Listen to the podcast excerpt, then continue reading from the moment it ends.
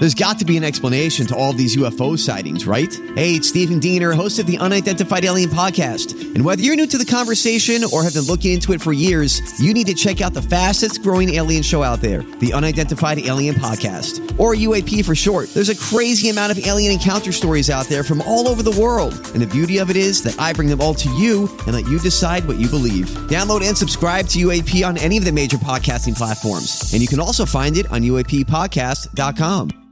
Hi, everybody. This is Adriana Trigiani. I'm the host of You Are What You Read. I have the privilege of interviewing luminaries of our times about the books that shaped them from childhood until now. We get everybody from Sarah Jessica Parker to Kristin Hannah, Mitch Albom, Susie Essman, Craig Ferguson, Rainn Wilson, Amor Towles, you name it, they come, they share. New episodes of You Are What You Read drop every Tuesday on Apple, Spotify, or any major streaming platform wherever you listen to your podcasts.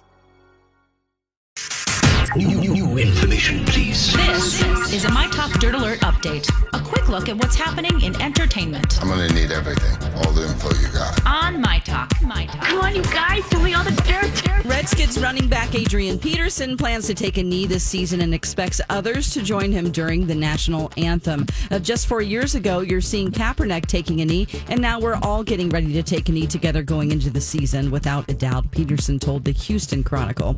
Uh, citing signs that the economy is starting to recover from the coronavirus pandemic, uh, Dunkin' has unveiled plans to hire 25,000 workers in coming months. The parent company for Dunkin' Donuts and Baskin Robbins says most of the jobs will be as counter workers and managers at its franchises.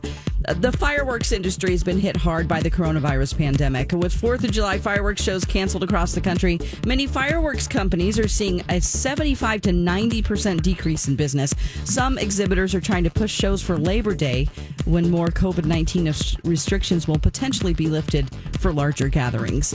That's the latest dirt. You can find more on our app and mytalk1071.com.